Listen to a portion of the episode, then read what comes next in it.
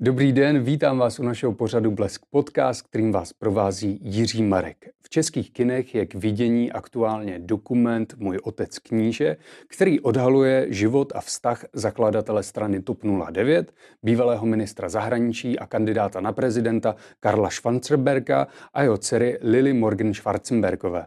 Vítám v našem pořadu Lilu a režiséra Lukáse Šturma. Hallo und Krise aus der Tschechischen Republik. Hallo.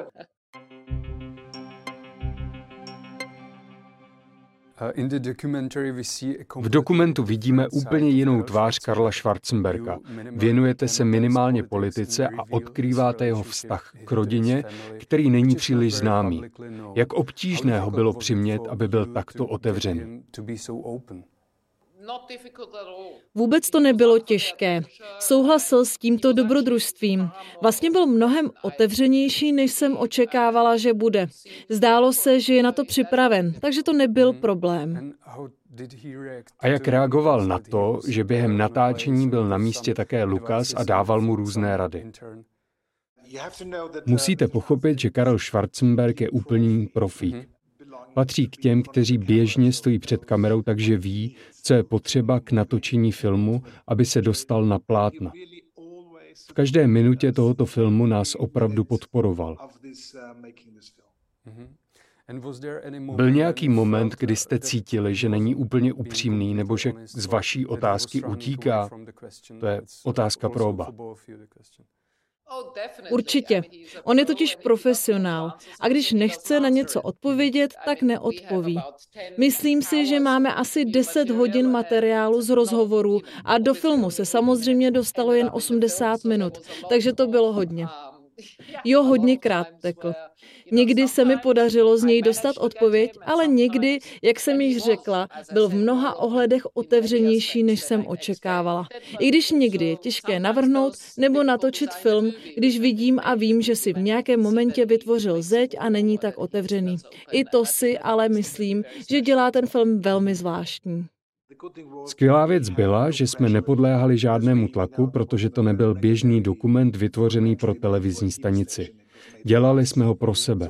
Takže jsme měli spoustu času a to bylo pro ten film nejdůležitější ze všeho. Pane Šturme, jak jste zasahoval do toho dokumentu? Jaká byla vaše pozice? Jak jste na to nazíral? Během natáčení jsem nic nedělal. Prostě jsme postavili kamery, jak jsme potřebovali a natáčeli. Zbytek se odehrával na scéně a odehrával se tím, jak se Lila bavila. Jiná věc byla při střihu, protože jsem dělal hlavně střih. A víte, měl jsem dobrou a nezbytnou pozici, protože nejsem součástí rodiny. Vytvořil jsem si úhel pohledu mimo rodinu a to bylo nutné k vytvoření celého vyprávění mimo tento obrovský materiál a k tomu, aby byl otevřený pro všechny lidi. A kolik času jste strávil nad tímto dokumentem? Roky. V podstatě nevím, ale byly to měsíce a jsem si jistý, že nakonec to byla neuvěřitelná spousta času, který jsme strávili střihem. Naším hlavním zaměstnáním je provozování firmy, takže jsme dokument dělali v našem volném čase, o víkendech a večerech. Víte, to byl také důvod, proč to trvalo tak dlouho. Všechno jsme si udělali úplně sami. Lilo, v dokumentu se věnujete životním etapám otce a částečně i vaším. Na jaké momenty bylo pro vás nejtěžší vzpomínat? Myslíte si, že váš otec chápal, jak obtížné to pro vás tehdy i teď bylo? Nevím. Nemůžu říct, že některé byly těžší než jiné, ale zřejmě ve filmu uvidíte emocionální momenty. Pro mého otce to určitě je, když mluví o tom, že musel opustit Českou republiku. A pak samozřejmě příběh mého bratra, selhání otcova manželství a jeho deprese. A pro mě, já nevím. Byl to také příběh mého bratra. Je to velmi emocionální okamžik filmu. Pak asi moje vlastní minulost, mládí a různé potíže. Bylo tam toho vícero a nemůžu říct, že by jeden okamžik byl těžší než jiný. Chápu. A mluvila jste s ním o tom někdy před dokumentem, nebo to bylo poprvé? Poprvé jsme o tom mluvili takhle do hloubky. Těchto témat jsme se již dotkli, ale v takovéhle hloubce to bylo až v tomto dokumentu. Pro mě byl velmi lidský moment, když jste mluvila o své závislosti na drogách a v jednu chvíli jste se vrátila domů, poprosila o pomoc a on vás odvezl na léčbu. Zkoumala jste někdy, proč jste se stala závislou? Mohla za to rodina? Ano, zkoumala. Když jste na odvykací kůře, tak si tím projdete. Ale je to vnímáno a věřím, že je to pravda, že je to vnímáno jako nemoc a tak jsem se rozhodla ji vnímat. A taky mnoho lidí, kteří tam jsou za podobných okolností. Věřím, že je to nemoc a vy ji buď máte, nebo nemáte. Pane Šturme, byly nějaké momenty, které jste z dokumentu vyškrtl, ale zpětně byste je tam vrátil? Hodně. Bylo to moc těžké, protože jsme měli jen 80 minut času a měli jsme tolik hodin mluvení. Ale to je součástí naší práce. Jo, ve filmové tvorbě se říká, že ve střižně musíš zabít své miláčky a my zabili hodně miláčků. To je pravda. Snažili jsme se zjistit, jaká je základní linie příběhu. To by měl být náš směr. Proto jsme schromážili tímto způsobem při rozhovorech výpovědi. A diskutovali jste o tom, co je příliš osobní a neměli byste to dávat do filmu. Ano, hodně. Ve filmu nezaznělo nic, co by nebylo veřejně známé už dřív. U některých příběhů nebylo známé pozadí a my ho vysvětlili. Ale žádný nový fakt se ve filmu nedozvíte a nedojde ani k žádnému novému odhalení. Byla jsem velmi citlivá, nebo jsem se snažila být. A doufám, že jsem po celou dobu nebyla citlivá natolik, abych za to byla zneužitá. Bylo to totiž o něčem jiném. Nebylo to o odhalování rodinných tajemství. Šlo o to ukázat mnoho vrstev, které náš vztah má. Ano, to je pravda. Děkuji za odpověď. Je také pravda, že jsme mohli vidět, jak jste odhalovala váš vztah z různých úhlů pohledu a že jste šli hlouběji a hlouběji. A v jednom z těch momentů to vypadá, že k sobě máte blízko a to je chvíle, kdy mluvíte o svém nejmladším bratrovi, nemanželském synovi vaší maminky. Oba se zhodujete, že vás spojil. Čím přesně vás spojil? Vás, otce a další. Velmi jednoduše. Všichni jsme ho naprosto milovali a byl tak neuvěřitelně rostomilé a rozkošné dítě. My jsme ho prostě milovali a to nás svedlo dohromady. V dokumentu jsem totiž neviděl důvod, proč jste s ním trávili čas, nebo jak spojil rodinu, že jste nakonec přijeli všichni zpět domů, nebo jak to bylo. Je to těžké. Těžko říct. Myslím si, že pro mého otce přišel můj nejmladší bratr v době, kdy měl více času a proto si opravdu mohl užít dětství svého dítěte. Myslím si, že byl asi příliš zaneprázdněný, když jsme byli s bratrem malí, nebo byl příliš mladý. Takže on si to opravdu užíval a domnívám se, že moje máma si taky opravdu užívala, že má dalšího malého, když už jsme všichni byli starší. Já jsem vždycky toužila po malém bráškovi. Nevím proč, ale vždycky jsem po něm toužila, jak jsem to zmiňovala ve filmu. A obdivujete svého otce, že ho bere jako vlastního syna? Ano, zcela určitě. Pane Šturme, jaký byl rozdíl v tomto dokumentárním filmu, když ho porovnáte s vašimi ostatními díly a filmy? Bylo na něm něco jiného, něco zvláštního? Co je na něm speciálního? Prvním článkem jsou určitě sami protagonisté Lila a její otec. Jenom to, že dostanete před kamery někoho, jako je pan Schwarzenberg, a můžete poslouchat hodiny a hodiny, jak mluví o svém životě, historických zkušenostech, o kořenech své rodiny. Přivést takto k sobě dceru a otce je skutečně mimořádné a nedá se to srovnat s žádným dokumentem, který jsem kdy natočil. Takže druhá věc je, že obvykle máme velmi přísné podmínky, cítíme ekonomický tlak, abychom vše udělali v minimálním čase, než vyčerpáme peníze. Je tu velký tlak ze strany našich klientů. Jenže v tomto případě to nebylo ani na vteřinu důležité. Díky tomu jsme měli opravdu hodně času. Dlouho nám to ve střižně trvalo, než se příběh mezi Lilou a jejím otcem rozvinul. Hodně jsme si o tom povídali s naším koproducentem Pítrem a hodně jsem o tom mluvil s Lilou. Víte, je to velmi luxusní situace, když něco upravíte a pak to tři měsíce neuvidíte.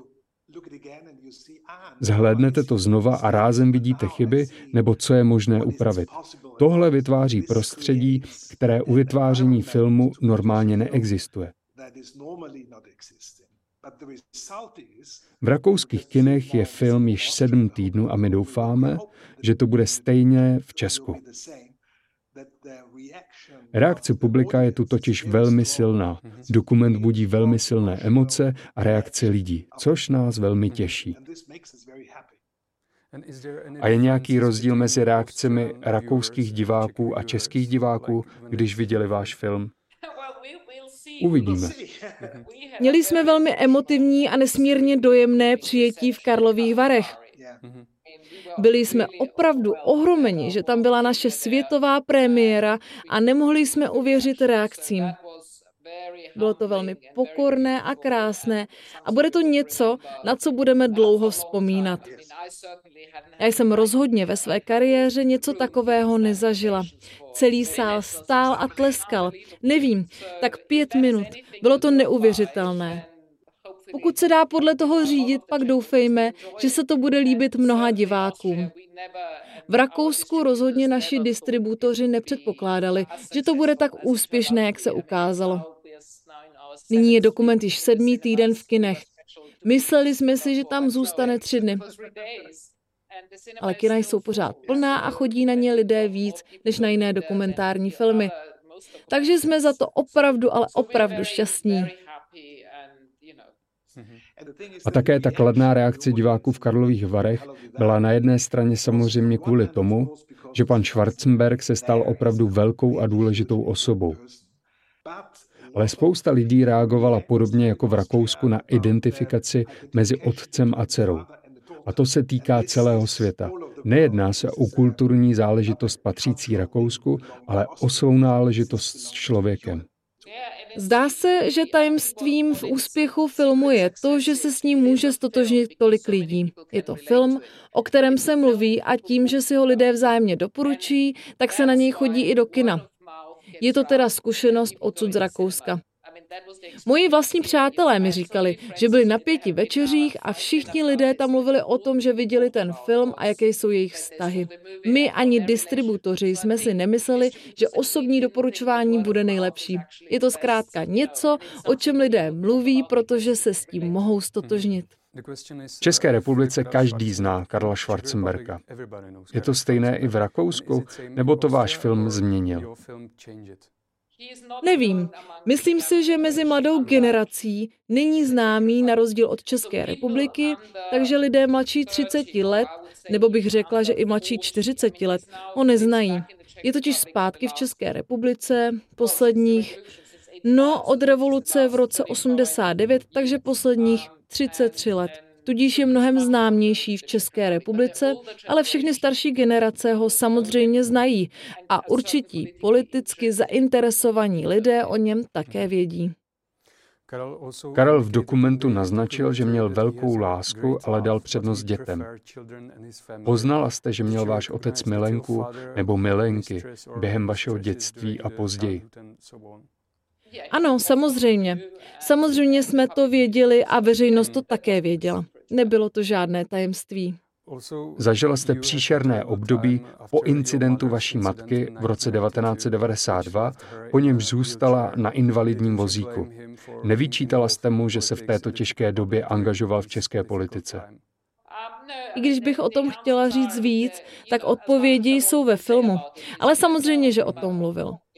Nemůžete přece být na dvou místech současně a musíte se rozhodnout. Pane Šturme, co si myslíte o vztahu Karla Schwarzenberga a jeho dcery po natočení filmu?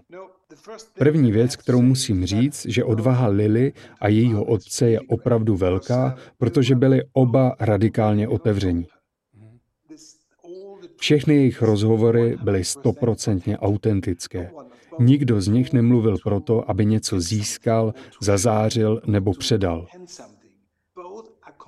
Oba měli čistý zájem o toho druhého a proto je to působivé a dobré.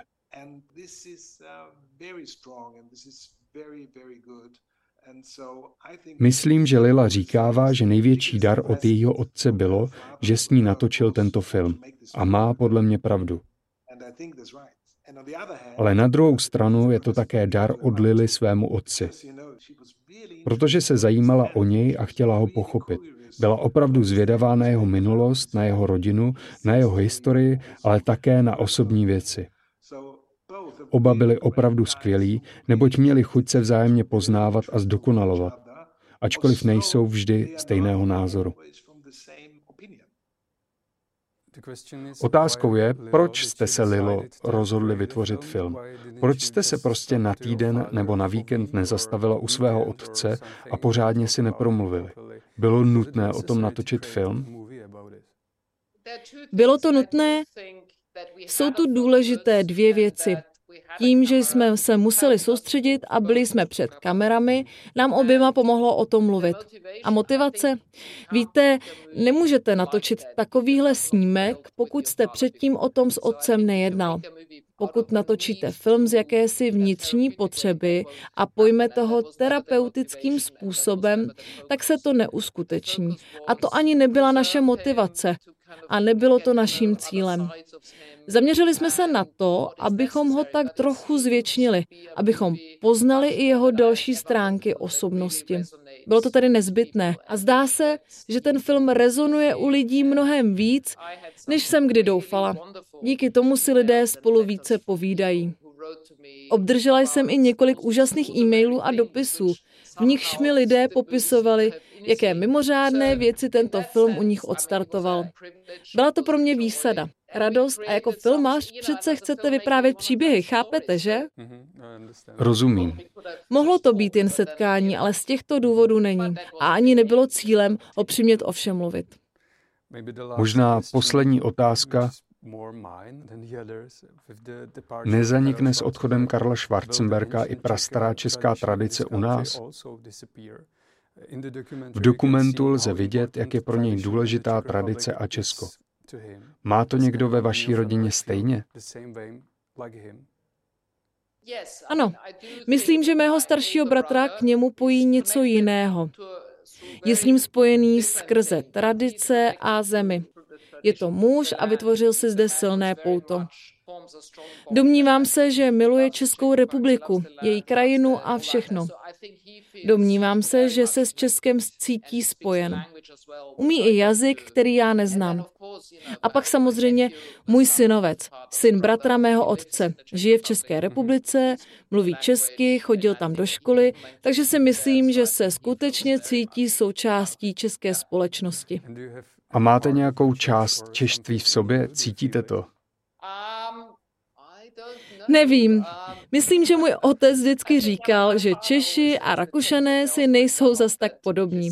Určitě mám ráda českou kuchyni, protože jsem na ní vyrostla. Mám ráda české dezerty, nudle, zkrátka všechna česká jídla. Taky mám ráda české filmy. Miluju hodně českých filmů, samozřejmě hodně ty od Miloše Formana. Takže nedokážu říct, kolik češství v sobě mám. Pravděpodobně 50%. Bohužel nemluvím česky, takže spousta věcí z kultury a mnoho fórů mi nedochází. Hmm. Vielen Dank, dass Sie sich die Zeit genommen haben, mit uns zu sprechen. Und vielen Dank für Ihre Dokumentation. Dank dafür, Karel Schwarzenberg und Sie wieder verstehen. Auf Wiedersehen. Vielen Dank. Danke sehr. Thank you very much. Danke.